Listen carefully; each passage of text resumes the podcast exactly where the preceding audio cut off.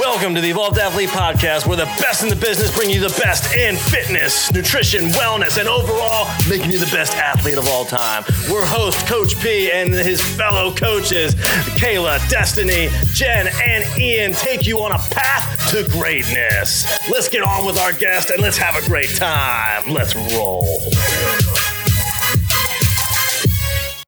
Good morning, ladies and gentlemen. I hope everyone has had a great start to this week. Coach P's here, bright and early in the morning, trying to get into a new routine lately. You know, as more and more responsibilities keep falling on my lap with research and coaching, it's just been absolute blast, but I just gotta find time for things. And I've been really getting into the early morning grinds. And I gotta tell you, though, setting yourself up with a good mindset routines first thing in the morning and then getting a good workout in is probably the best thing you can do to just kickstart your day as far as being productive, being able to get your most out of the day, keeping you focused, and just getting things done. I find it is an absolute game changer when it comes to doing this.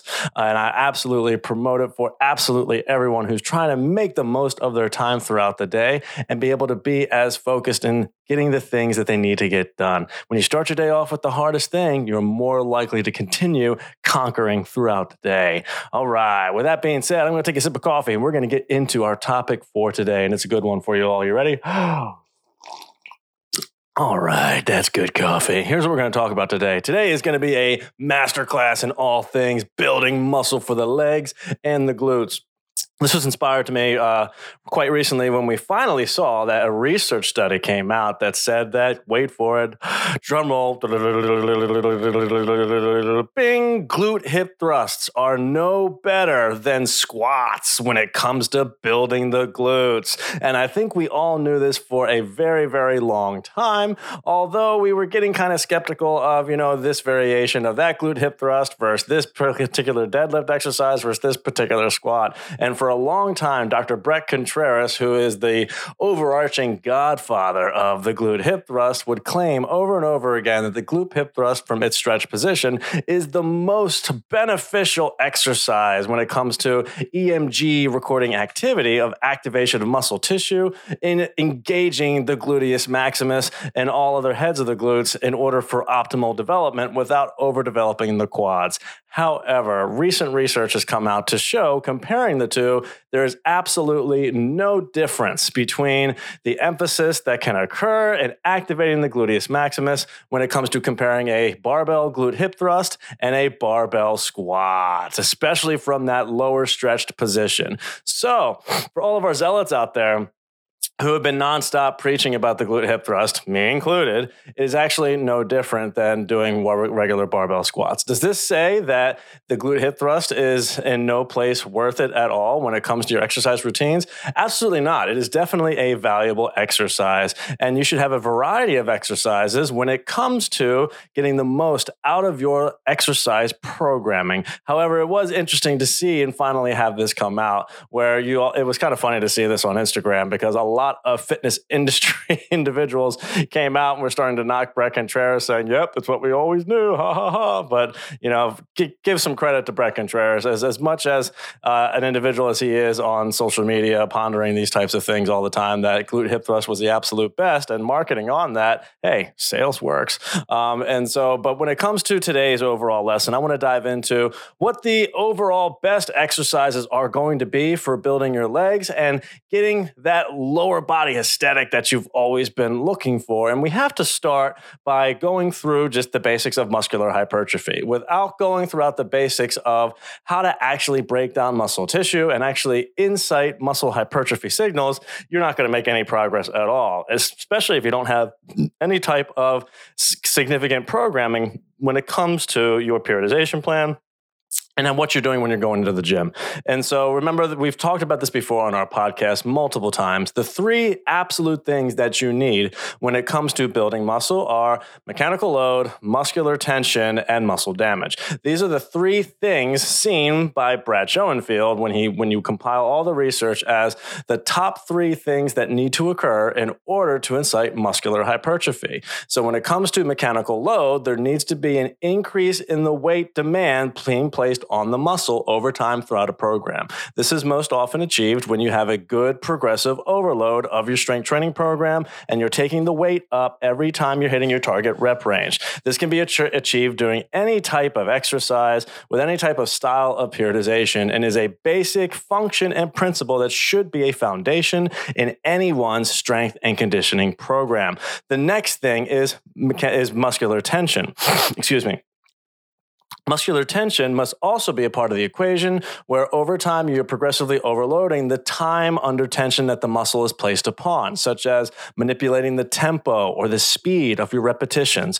We know that when you slow down, in particular, the eccentric portion of your exercises of the reps, that you cause and incite even more muscular damage, which just so happens to be that third component of muscular hypertrophy. And when you continue to manipulate tension over time, you can get more out of that hypertrophic response. And it's this time under tension that will also kind of separate the difference between training for muscular hypertrophy gains versus training for strength and power or training for muscular endurance. And so when it comes to this time under tension for muscular hypertrophy purposes, tends to be anywhere from 1 second on the positive, anywhere from 3 to 4 seconds on that eccentric contraction with a short period of an isometric contraction as well. And so you can go back and forth between the different camps on this topic, whether how long you should hold or how long you should, be at the top of the repetition, so on and so forth. But as long as there is a manipulation of that time under tension, that will be one of the major signals that is going to relate to muscular hypertrophy. And then that overall third principle of being muscular damage, where you must be causing some sort of damage that's going to send the signal for the body to repair muscle tissue, is also one of the things that is most important when it comes to muscular hypertrophy. And we can see this occur with any type of strength training modality program. This can even be achieved with simple bodyweight exercises, showing that according to any type of modality, as long as there is some sort of progressive overload where you continue to challenge yourself, any modality can be utilized to help build muscle. So when it comes to building your legs, including these three factors in your consideration when creating your programming or working with your coach is going to be absolutely essential when it comes to getting the most out of that program. Now, let's talk about how to build the muscles of the legs. These are your tree trunks. These are what's going to help keep you strong and help keep you stable, help keep you functional, especially later on in life. There's even more research supporting now that leg strength is one of the most important indicators for your health span and longevity. Remember, health span is different from lifespan in that health span is the total amount of time you spend during your life where you're of high quality health when it comes to your health. And so we are starting to find more and more that, yes, lots of research has come out that has confirmed that the higher your VO2 max when it comes to your aerobic capacity and your ability to consume oxygen is very, very important and is the gold standard of your fitness, and that the higher it is, the more resilient you are towards absolutely every cause of death. But now we can even add a second factor to that list where leg strength is damn near just as important when it comes to health, longevity, and increasing your health span. Think of it logically. You need to be strong in order to be able to be functional, in order to move, in order to take care of yourself, in order to be able to do basic tasks throughout your daily life. This becomes especially important as we age. And as we age, we know that we are very susceptible to a condition called sarcopenia, which is the decrease in muscle mass over time as we age due to endocrine changes in the body, due to age-related changes and wear and tear on connective tissue and overall health systems in general. And so it becomes very, very important that we do activities that signal to the body to keep muscle around. Number one thing being strength training. Muscular health is starting to become more and more shining in the light now with its connections with muscle being connected to very many types of diseases, especially those involved with mitochondrial dysfunction. And there is almost not one disease that is not connected to issues with your mitochondria, and it can all be tied back to your muscular health. These are things like metabolic disease, cardiovascular disease, dementia, and even certain neurological diseases can be tied back to this as well. And so it's very, very important that we understand that your muscle health is a key important factor when it comes to your overall health and longevity. So although cardiovascular training is super important and should be a staple in your program, strength training is also something that should be across your repertoire. Now, let's talk about building those legs. And so when it builds those legs, just like anything else, you're going to need volume. You're going to need stimulation and overall consistency. All right. As long as you are consistent, a bad program still somewhat works. All right. We talk about this all the time. All right. It's the lack of consistency where you not see results. And what we know from the majority of research coming out now, and Dr. Andy Galpin will talk about this, is that once you've built muscle, it doesn't take much to maintain it. It usually takes anywhere from 1 to 2 sessions per week to maintain muscular size. However, when it comes to things like muscular strength,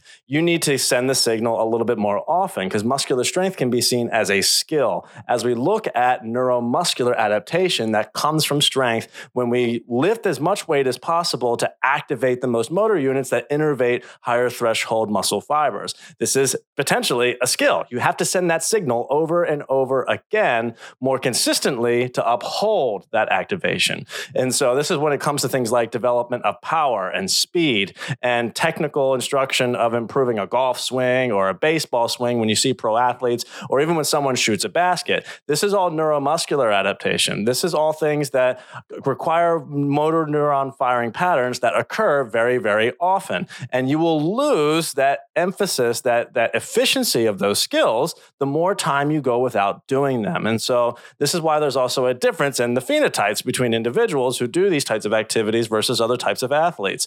And so when it comes to strength, strength must be practiced. It must be consistently done in order to maintain that strength. Now, luckily, when it comes to neurological adaptation, it's easy to get back very, very quickly because muscle memory is definitely a thing, but you must be consistent with it to get it at its most optimized level. All right, let's dive into the exercises now. And so I am a big, big fan of understanding that there are multiple ways of stimulating muscle growth and multiple modalities that work for everyone. And as long as you are choosing what works for you at that given time, then you can get the most out of that exercise for sure. And so we can start very, very basic with my absolute favorites, which are always going to be barbell compound lifts for building the legs. These are going to be things like my absolute favorite, the king, the barbell squat. There's going to be right behind it, the barbell deadlift. And then we get even further down the line when we do barbell split squats, barbell lunges, reverse lunges, you name it, all the way down the line. And so let's start by doing multiple body parts here, starting with your major compound lifts. You do get more bang for your buck when it comes to the amount of muscle mass that you engage when you do these high threshold exercises that include the barbell squat and the barbell deadlift. For years, I have made this a staple in my programming and the majority of my clients' programming when it comes to my approach to helping people get strong and helping people build muscle. I definitely attest this to a good friend of mine and coach a long time ago, Dr. Robert Santana, who shined the light in my eyes when it came to lifting properly and lifting heavy in order to get myself challenged to be able to adapt and get better. And there's during that time period where he coached me, where I found out that, hey, I haven't been lifting right for a long time. And it really came down to technique instruction and just overall consistency and learning the overall principles of progressive overload. Now, does that mean that the barbell squat and the deadlift are the end all be all? Absolutely not. There are definitely many other exercises and variations of those exercises that also deemed to be very, very worthy. And so when you're doing the barbell squat and deadlift, they function on a very similar pattern, albeit a little bit different, but target the same muscle groups, including the glutes, your hamstrings, and the quads. And you can pretty much think about every compound exercise you do for your legs, that's what you're going to hit. Now, doing squats more than likely will always be more quad dominant than the majority of your exercises. But know, especially due to current research, that you will still get great development out of your glutes when doing the squats and or the deadlifts. I especially really enjoy the deadlifts for most individuals as well, due to that overall functional power, being able to pick something up heavy from the ground with good stable form, especially as it places that axial loading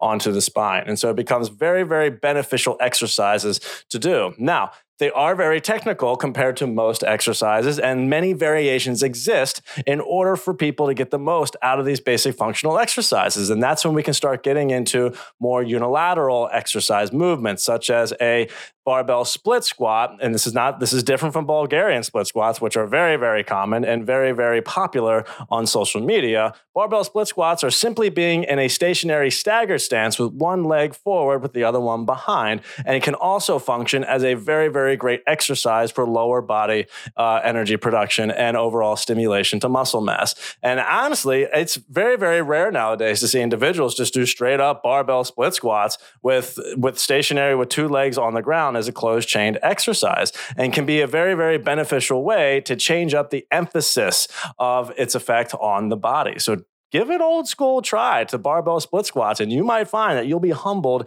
very quickly. Once again, targeting the same muscle groups of the glutes, hamstrings, and overall the quads. And then you can get into other variations of split squats, which tend to be even more challenging, particularly the Bulgarian split squats, which are very, very common nowadays in the gym, depending on how you emphasize the position of your hips and where the angle of your spine can make it so that you're loading the hips a little bit more. And so what we tend to see with the majority of our exercises, and you see this with barbell squats as well, that when you get less of a vertical alignment with your spine and leaning over a little bit more to almost a 65 to 45 degree angle, that you tend to load the hips a little bit more biomechanically, which can result in greater emphasis of utilizing those hips and targeting those glutes, especially when you're utilizing dumbbell exercises and you can allow yourself to put more time under tension when performing in these exercises.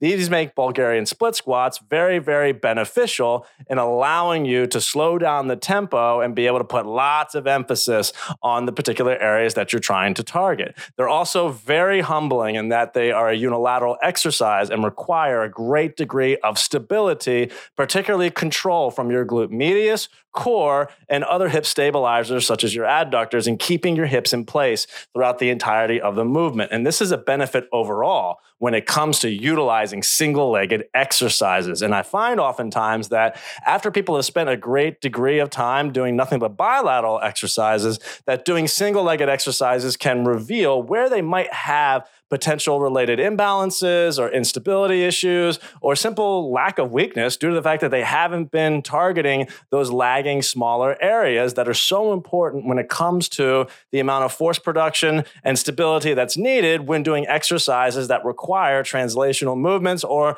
effort from different planes of motion. And so it becomes very, very important to have a good variety of exercises and consider choosing unilateral exercises for your programming. Bulgarian split squats are one of my absolute favorites. And I've even known several colleagues and strength and conditioning coaches of mine that I've worked with in the past and to become friends with have even elected to choose Bulgarian split squats over doing barbell squats in their strength and conditioning programming in the NCAA for the purpose of injury prevention, because it's much easier to load these types of exercises, particularly in athletes who are at high risk of particular related injuries. You can also consider this with individuals who have those spinal related injuries, and can be a really, really great exercise to keep from loading the axial spine and be able to still get a lot of development out of their legs. So give Bulgarian split squats a shot. You won't regret it at all.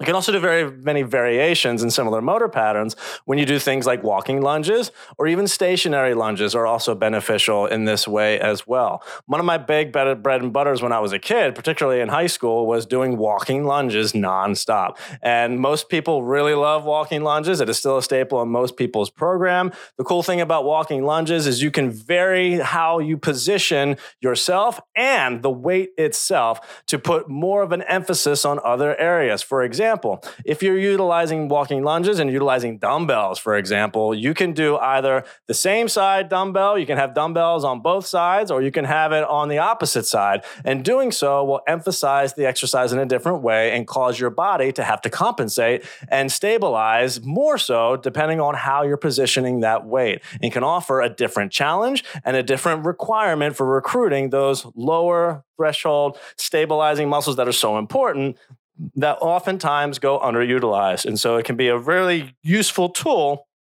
And not only creating variety in your programming, but also giving novelty to allow your leg exercises to be able to continue to grow, to continue to overcome plateaus. And so find these really, really awesome when it comes to changing up the variations on these types of exercises.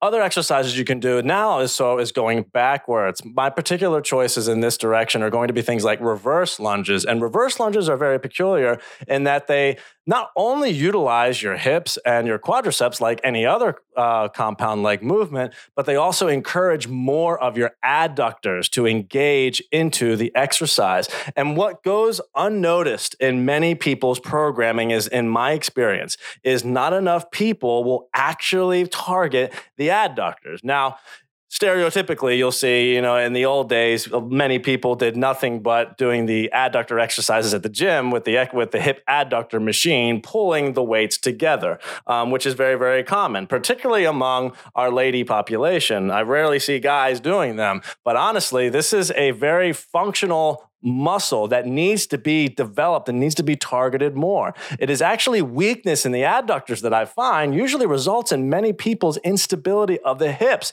and issues when it comes to overall gait, power production, and potential imbalances. And so when it comes to targeting those adductors, whenever we're coming up from behind that way, the adductor is actually utilized during hip extension and will commit a lot of innervation when you're doing things that involve hip extension forward. That includes your squats and that includes your deadlifts. And so especially when you rotate and externally rotate your femurs out to 45 degrees, and you can do this just by pointing your feet out 45 degrees, and you can get that extra hip adductor engagement, which is why oftentimes if you've taken a break off from training and you go do squats and you're someone who has to naturally externally rotate your feet like that, you will find that you will get a lot more engagement out of those adductors.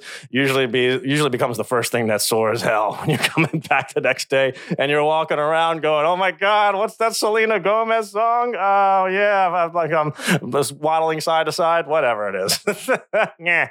Anyway, all right, moving forward. And so the adductors are definitely a often missing component in many people's programmings that I always recommend. And what a lot of people don't understand, the adductors make up the bulk of the musculature of your leg. And so this should be one of the major areas that you develop, especially when it comes to overall basic function and eliminating imbalances. And you can target these from multiple positions, whether they're lengthened or whether they're standing up, doing basic movements such as doing reverse lunges. Other ways you can hit your adductors are doing exercises such as a Cossack squat or a lateral lunge is fantastic for putting the adductors into a lengthened position and strengthening the eccentric component and contraction of that particular muscle group is very, very beneficial.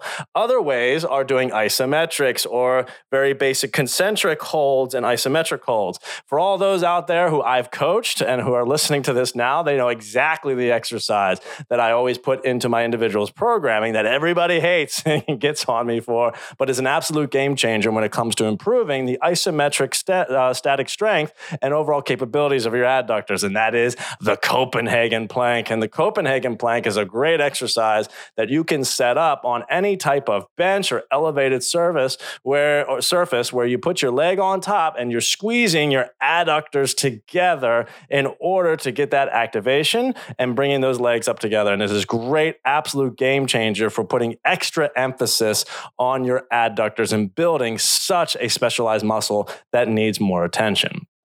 All right, let's continue to go forward. And of course, when it comes to developing the overall legs, we can't forget one of the bread and butters that we started with all at the beginning of our programs, and that's the leg press. And the leg press is also a great exercise that, once again, targets the same muscle groups as a squat or a deadlift, those quads, those hammies, and those glutes, and can be a great place to start for individuals who have trouble getting below parallel. And it is also a very easy way to add volume to your workouts as well when it comes to building those legs, and can offer a great degree of variations when it comes to creating your programs.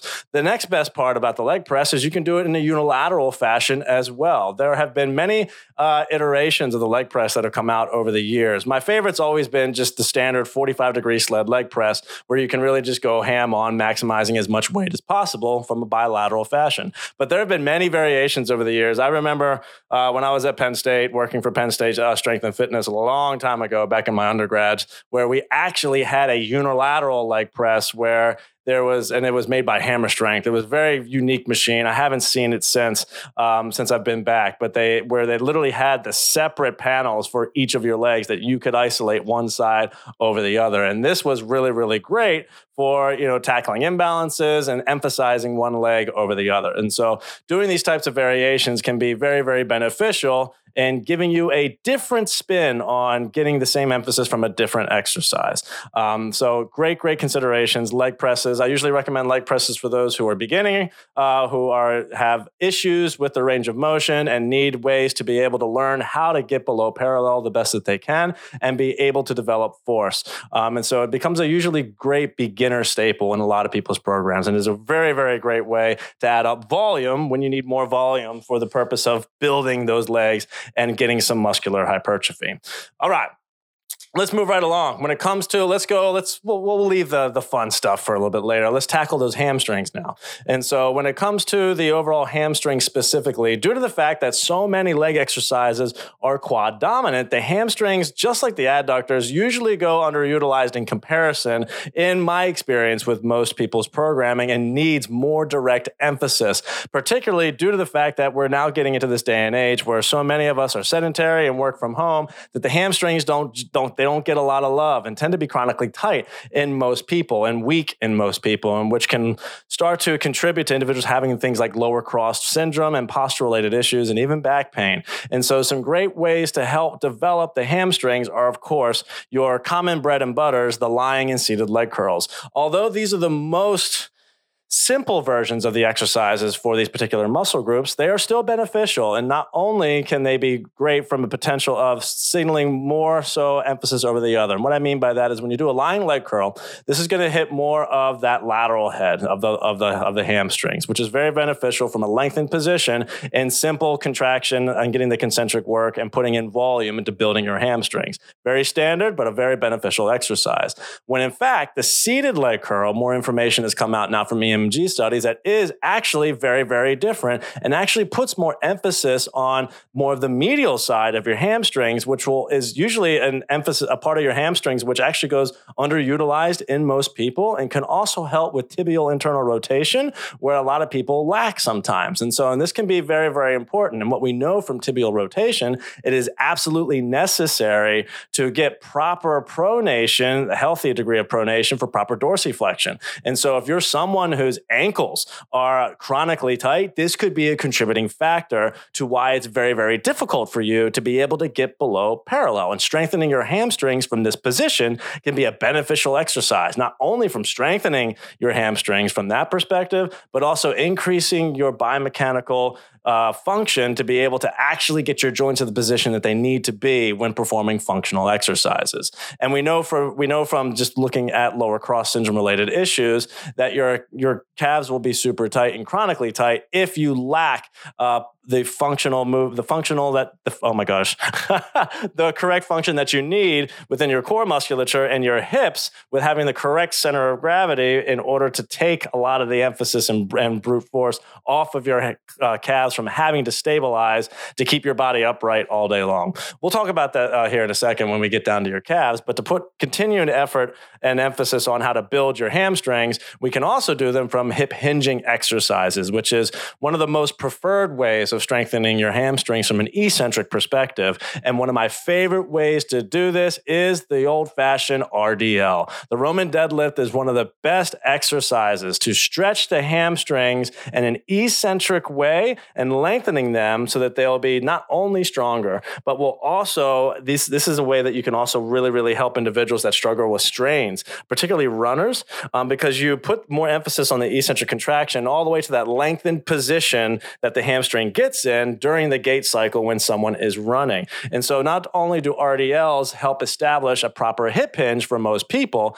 but also allow you to help prevent injury. And we're going to go over other variations of how you can do this as well. And so there's 1,000 different ways to do RDLs, from being able to do it with a barbell, being able to do it with dumbbells. You can do RDLs staggered into what's called a B stance, an RDL where you'll utilize a dumbbell or a barbell and putting one leg a little bit further from the other one and putting all the emphasis on one aspect of your leg versus the other. This is also a great way to load the glutes as well, is doing these types of RDLs.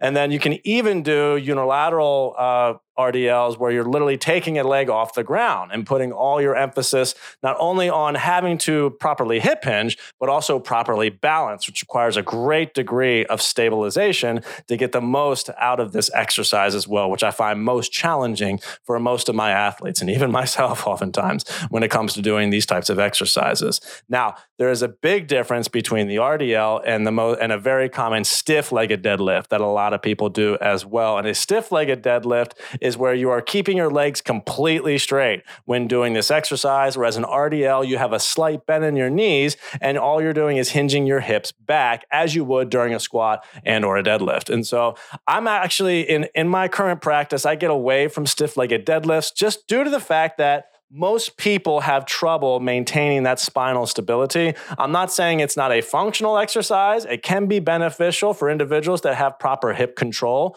and have good postural function and can maintain spine neutrality while doing so. And when doing so, can really put a great degree of stretch on the hamstring and be able to get good movement from it. However, I find in my practice, most people are unable to do this and can potentially cause issues by having excessive rounding of the lumbar spine and could potentially cause injury. And so when it comes to a muscle building perspective on building your legs, this is not one that I usually keep in my repertoire. But the RDL, in my opinion, is superior in giving you a little bit more emphasis and being able to teach someone how to have a proper hip hinge movement. And you can load it very, very easily for the purposes of muscle hypertrophy and building muscle and overall function. All right, let's start getting into other exercises as well, very basic hamstring exercises that you can do. If you don't have access to any equipment, you can even do it with sliders on the floor, or one of my classic favorites, the ball leg curl with a stability ball. And this is really, really great because not only can you develop your hamstrings from a position on the ground, but you can also integrate it with engagement of the hips and getting your spine into a proper position and hip extension, and can be very, very beneficial in teaching the hamstrings to synchronize at the same time as your core and your glutes in that hip extended position as well, and becomes a very, very beneficial exercise for teaching people how to have good core stability and spine neutrality. And it's very, very basic, and you can do it with very, very little equipment and overload it very easily by improving the time under tension that's placed on the exercise with very little load, and has a great degree of recovery capacity in this exercise, meaning you can do it more often and recover from it more quickly compared to other exercises. All right.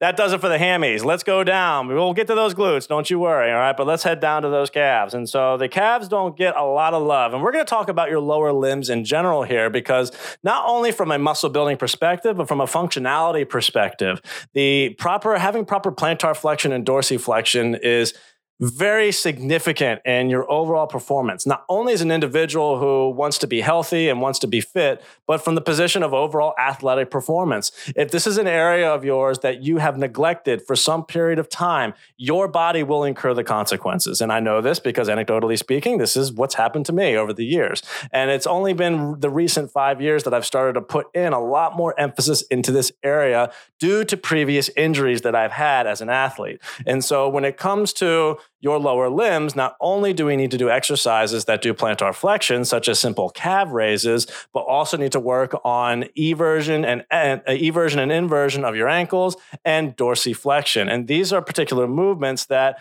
usually go under-highlighted in most individuals. And so when it comes to building your calves, yes, you can do this in numerous ways with power exercises, basic strength exercises with lower reps, but you can also do them hypertrophy style. You can do these off of a leg press, doing straight-legged calf raises. You can do this with a standing calf raise, which is actually becoming more and more rare in gyms that I find nowadays, because most people just want to do them on a leg press. And so to save money, gym owners have just been getting leg presses for that. I'm not a big fan of that, but that tends to be the way that people are going. And then you've got your standard seated calf raises, which do focus on a different head of the calves, in this case, the soleus, which is more important for stabilization than it is for overall power production, like your gastrocnemius, which is your horseshoe aspect muscle of your calves. Both very, very important, and both need individual emphasis. And so doing plantar flexion exercises are not only good for building up the musculature of your calves,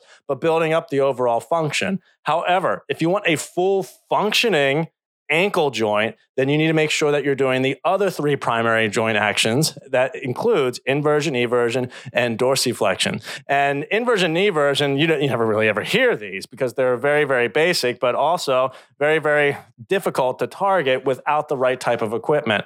Most people, if you're utilizing body weight and you're just doing this for mobility purposes, you'll see people do things on the ground, such as ABCs, where they literally carve out the A, Bs, and Cs all the way through the alphabet with their feet in order to help engage these smaller muscle groups. You can also do very, very light extended banded movements where you tie a band to a stationary position and you evert to the outside of your ankle. And then if you're doing inversion, you flip it around and you invert into the inwards, the medial side of your body. And both movements are very, very beneficial when it comes to controlling an optimal level of pronation and supination when it comes to the overall function of your ankle joint. But even more so than that, a lot of people in my practice lack dorsiflexion. And this is your ability for your foot to come up towards your shin. This is very important for your ability to get low during a squat while maintaining proper spine neutrality. And this is a limiting factor in very, very many people. Damn near close to 90 to 95% of the people I've worked with have deficiencies in dorsiflexion. And this can be either caused by simple lack of flexibility in that area, either due to lack of addressing your mobility or flexibility. It can also be due to previous injuries. But another common way is the fact that your center of mass is shifted forward due to a lot of individuals coming down with lower cross syndrome from being in these sedentary positions. And until you reset your center of mass, it's going to be very, very difficult for your intrinsic ability of your calves to loosen up. Because what happens is when you have lower cross syndrome and your core does not do its job efficiently and your hips rotate forward via that excessive anterior pelvic tilt, it intrinsically forces the calves to have to overstabilize to keep you from toppling over and keeping your body balanced. And as a result, your ankles become a little bit more chronically tight. So sometimes these individuals who suffer this way might actually have a harder time being able to improve the overall functionality and mobility of that joint down at the ankle because they need to recenter their center of mass. And you can't do this with simple stretches of the calves. They'll feel better temporarily, but it'll come right back very, very quickly. And so this is why it also creates some problems for personal trainers who are trying to figure out how to best help their clients, and a full assessment is needed to discover, is it an actual lack of flexibility at the ankles, or do we have something going on at the hip-related level? So little sidetrack, away from muscle hypertrophy, but also very, very important to consider when it comes to building the musculature of this area because of the body and how it's created in the kinetic chain checkpoints. Every part of the body is going to affect the other. And so if you find that you lack development in this area, definitely needs more attention, but also remember that other aspects of your body might be impacting its development as well. And so the best way to help develop your dorsiflexors in this way are going to be old-fashioned tibialis raises. And so these are the goofy exercises you might see people do at the gym where they're posted up against a wall and they're bringing their toes all the way up to their shins, back and forth, back and forth. Very, very common in individuals who ran track in their younger years when their coaches instructed them to do this to keep them from developing shin splints. Although this is true, the primary function is also to ensure that they have a great degree and functionality of their joints by having a great degree of dorsiflexion. And so there have been more and more iteration of devices that have come out over the years to help you with dorsiflexion. When I was in Arizona, the basic way that I found before the Tibbar guy came out with his device was to take a kettlebell and put it over my toes on my shoe, stand on an elevated surface with a couple weight plates and simply let the kettlebell fall and then pull it back up again. And this helped for a while, but the biggest problem ends up being is when you try to load it over time, the kettlebell gets harder and harder and harder to stabilize on your foot.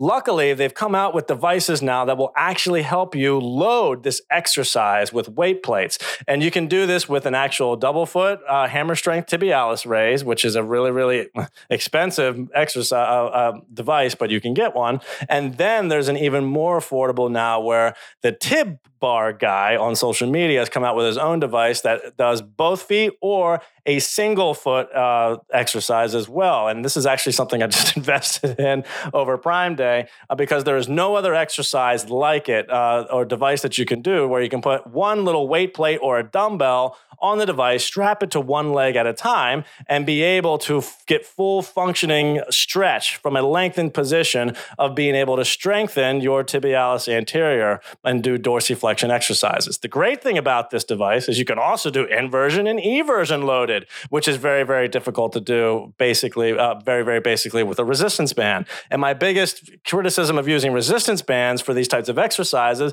is you don't strengthen the muscle in a lengthened, when it's in a lengthened position at the starting position, which is one of the most very beneficial and most important parts of doing a full exercise, particularly from a hypertrophy perspective. You want to strengthen that muscle throughout the entire range of motion, not just from one aspect of the range of motion by doing resistance bands. And so this becomes a really, really important area, not only for hypertrophy purposes, but for overall functionality as well. So don't skimp on your tibialis anterior wall, although it might not be the sexiest muscle in the world and not the most targeted for most people. It is one that is very, very important for your overall function. And if you want the most out of your squats and your deadlifts when it comes to building that booty and building those legs, you need to make sure that your ankles are doing their job. Now, without further ado, let's get to the daddy of them all. And I know this is what everyone's usually waiting for, and that's targeting those glutes, all right? And the glutes are not only one of the sexiest muscles all time and one of the most desired by most people when it comes to training and getting involved in fitness programming,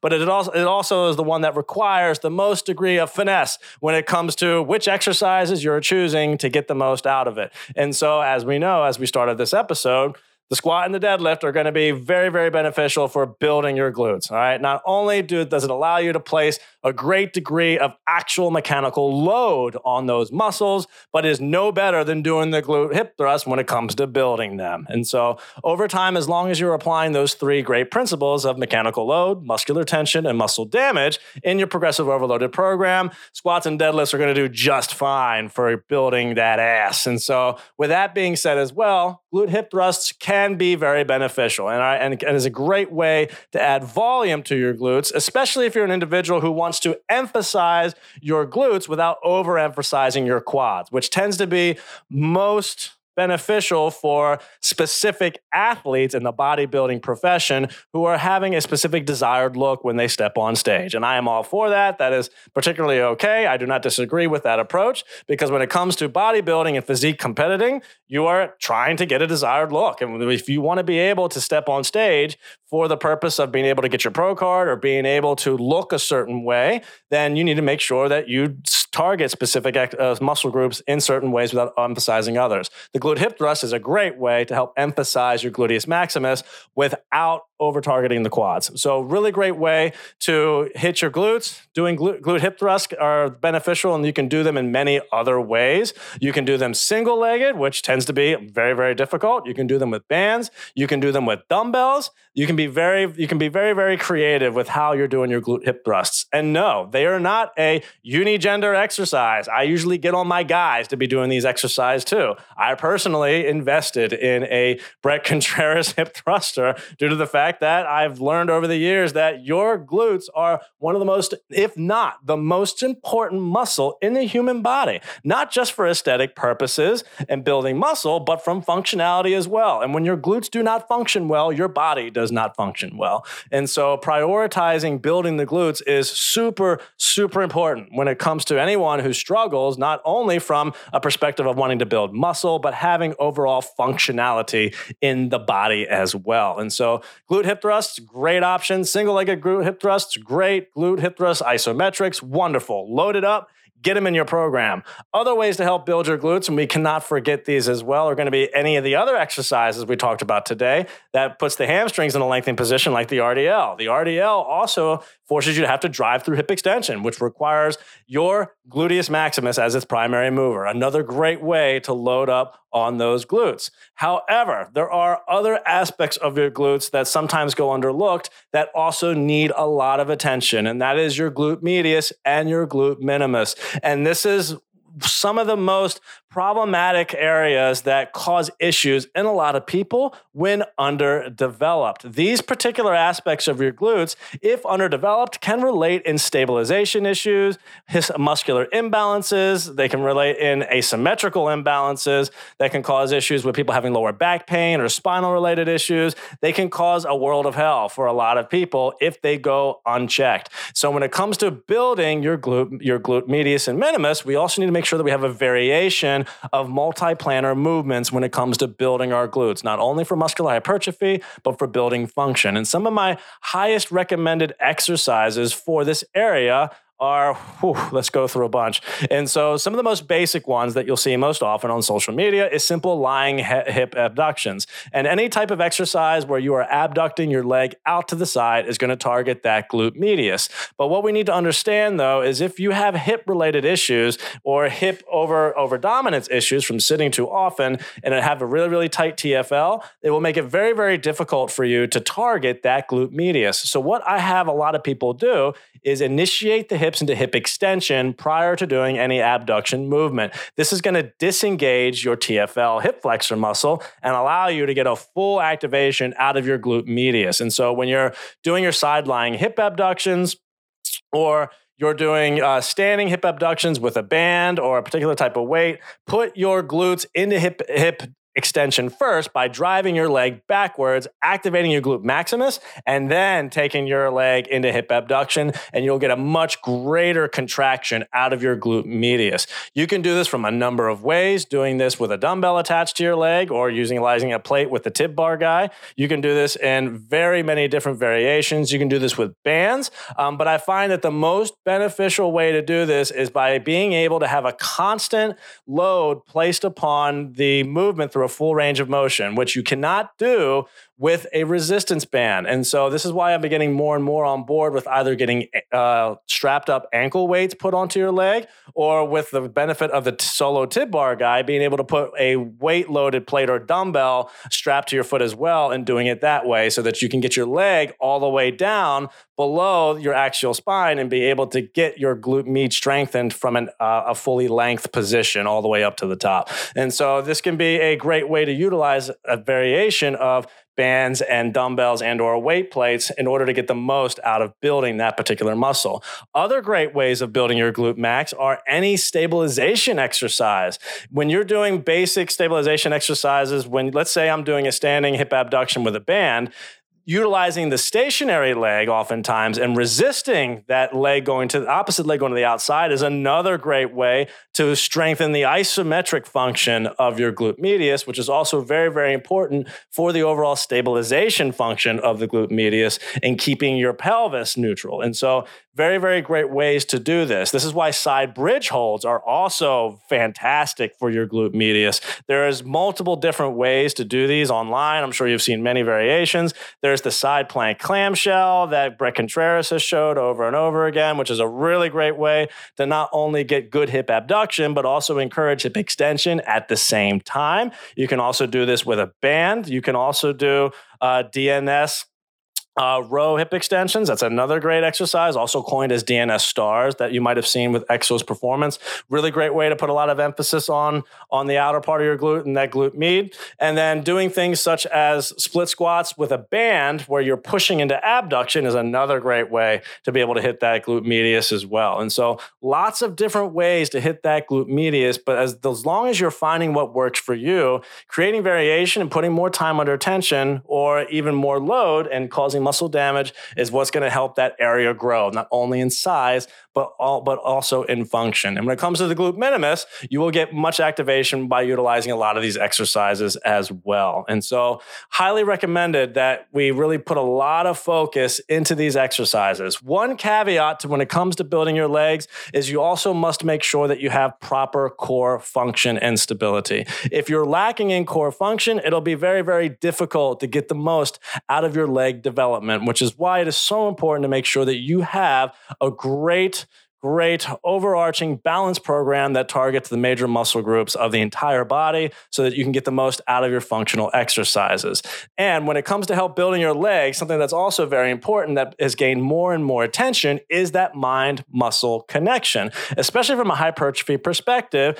Actually thinking about the muscles that you're using can actually be very, very beneficial in causing better contractions, better control, and getting the most out of the exercises that you're doing. So if you want to build that boot, if you want to build those legs, not only do we want to do it from a strength perspective, but if you want to do it from a hypertrophy perspective, focusing on taking your time, doing the exercises correctly is going to be one of the most important things you do when it comes to the development of your physique. This has been the Glute and Legs Masterclass. As always, be sure to continue to seek out Evolve for great new information. We actually have a link down in the description where you could qualify for a free month of training with the Evolve coaches so that you can get after your aesthetic goals with your lower body. Be sure to click on that link and sign up for the application, and you might just be reached out to for a full month of training. But here's what you got to do. You got to post one of your best takeaways from this episode on your story. Tag Evolve HP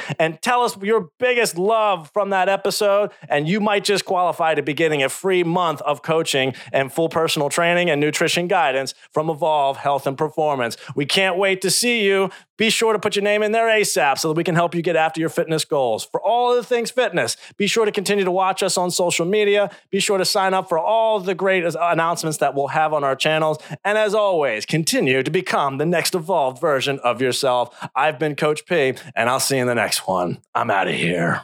If you liked today's episode, please be sure to drop a like, share it with all your friends, and give us a great review on Apple Podcasts. If you want to work with the best in the business, please be sure to head over to all of our social media web pages at Evolve Health and Performance. Us at Evolve are trying to make you the best athlete of all time and realize your full potential. Stay tuned for all future episodes where we bring you the best guests and features for everything health, fitness, and wellness. For everything Evolve, stay tuned. Coach P's out.